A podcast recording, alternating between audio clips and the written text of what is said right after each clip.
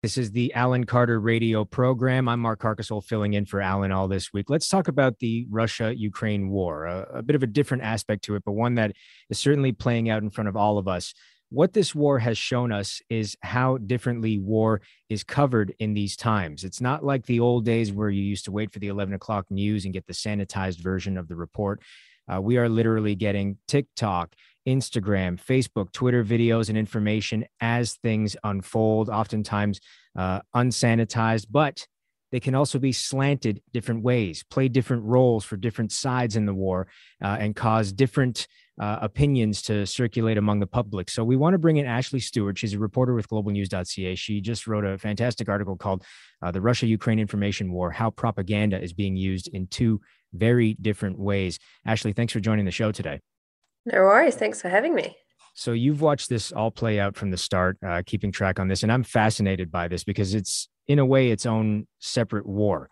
Uh, it's Russia versus Ukraine, yes, uh, but it's also various types of information being traded off against each other, counteracting with each other, and really, uh, you know, I guess shaping public opinion, uh, which can have a number of different effects. So, you know, and this information can be created to mislead, it can also be withheld to mislead, distract, and Russia and Ukraine have very different reasons for doing so, don't they? Yeah, they do. So I actually just got back from um, Ukraine a couple of days ago. And the one thing that struck me while we were there was kind of how tightly controlled the information is being, um, sorry, how tightly the information is being controlled in Ukraine as well. Mm-hmm. I think we've heard a lot about how Russia is using propaganda and censorship and things like that to kind of control the flow of information and to slant things in one direction by kind of promoting how well they're doing and why they're doing it. Um, you know, using this rhetoric that they're trying to denazify Ukraine and it's a special military operation, it's not a war. But the Ukrainians are doing, I mean, they're doing it for very different reasons, but they are controlling information just the same. When we were there, we were not allowed to take photos of, of certain things. We are strongly discouraged from taking um, photos and videos of missile strikes and military hospitals and buildings and things like that. And it's actually it's very difficult to report from Ukraine at the moment because there are such tight restrictions on everything but obviously there are different motivations behind that. I mean it's operational security it's it's the military not wanting russia to be able to take those photos and videos and then use it to kind of plan further attacks. So right. it was a very interesting kind of contrast. Yeah it's i mean after after reading your article that's really the the first i'd heard because it was in essence an account uh, from on the ground of of the tactics being used in Ukraine too. I think for myself and certainly for many people listening to this, this will be the first time they've they've heard of something like this. How tightly information is being controlled in Ukraine as well. Yeah, exactly. I wasn't aware of it before I went there, but I very much am aware of it now. I mean, it the, the military are enforcing it with very heavy hands. I mean, in the last week, it's now become illegal to share uh, information and photos and things like that on military um, locations and also on the location of international military assistance. So you can now end up in jail for eight years for sharing that kind of thing.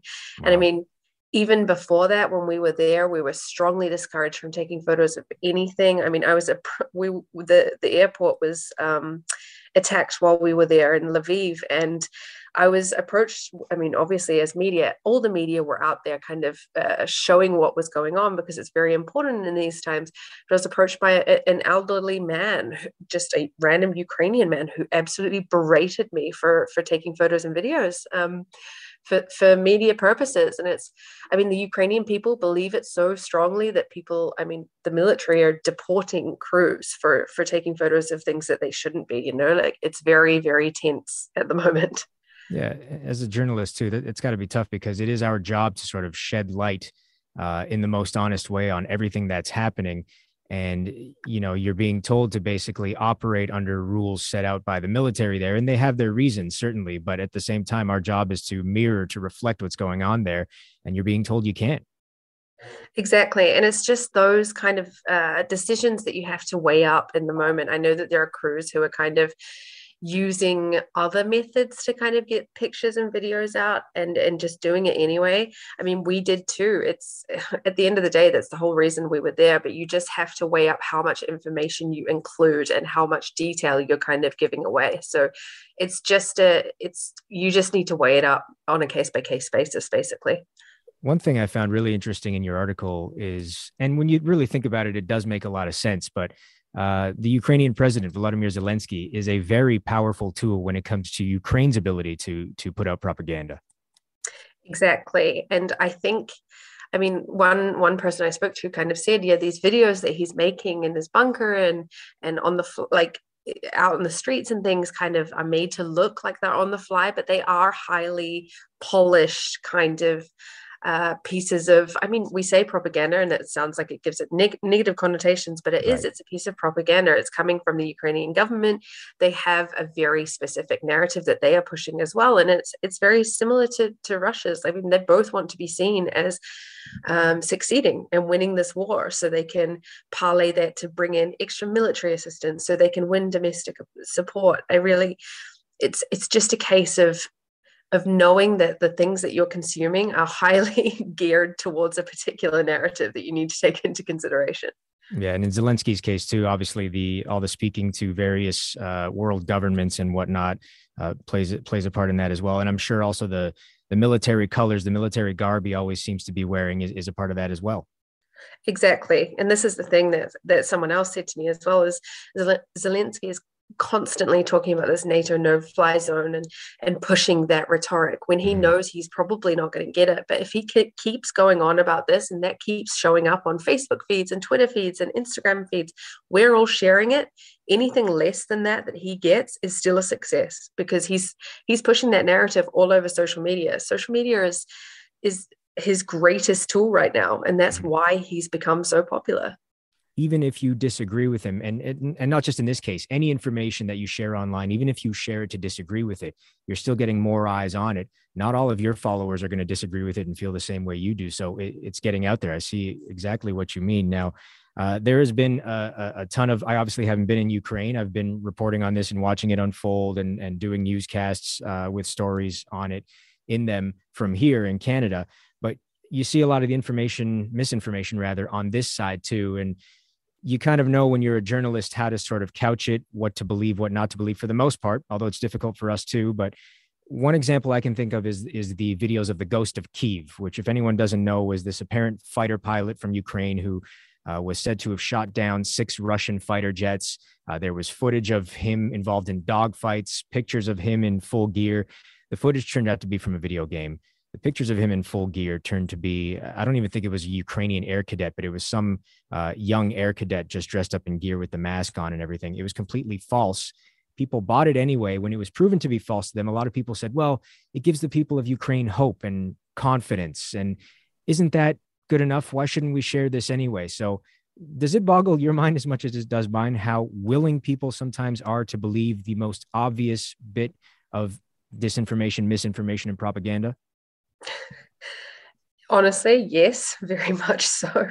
But this extends to just about anything, any uh, war, public emergency, you know, like that we're dealing with in, in 2022, 2021. Like we saw it with the vaccines, we saw it with COVID, we've seen it so many times before.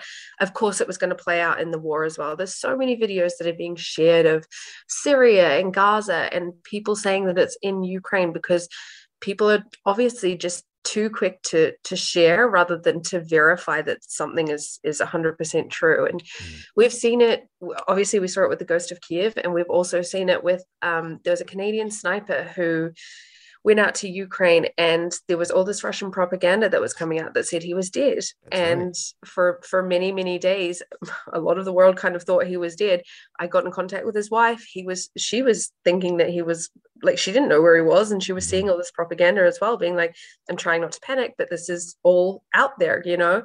And then Wali, his who uh, the sniper, kind of came back into to he turned his phone on obviously and was kind of texting everyone being like hey what did i miss and you know like all of these things kind of just they start out and they snowball and they snowball and people just share it like crazy and it's it's come from something that's not true so i just think we all need to be super aware of what we're sharing and where it's come from.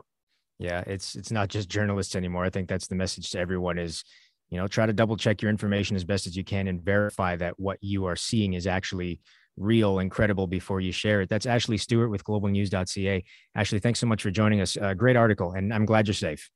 Thanks very much.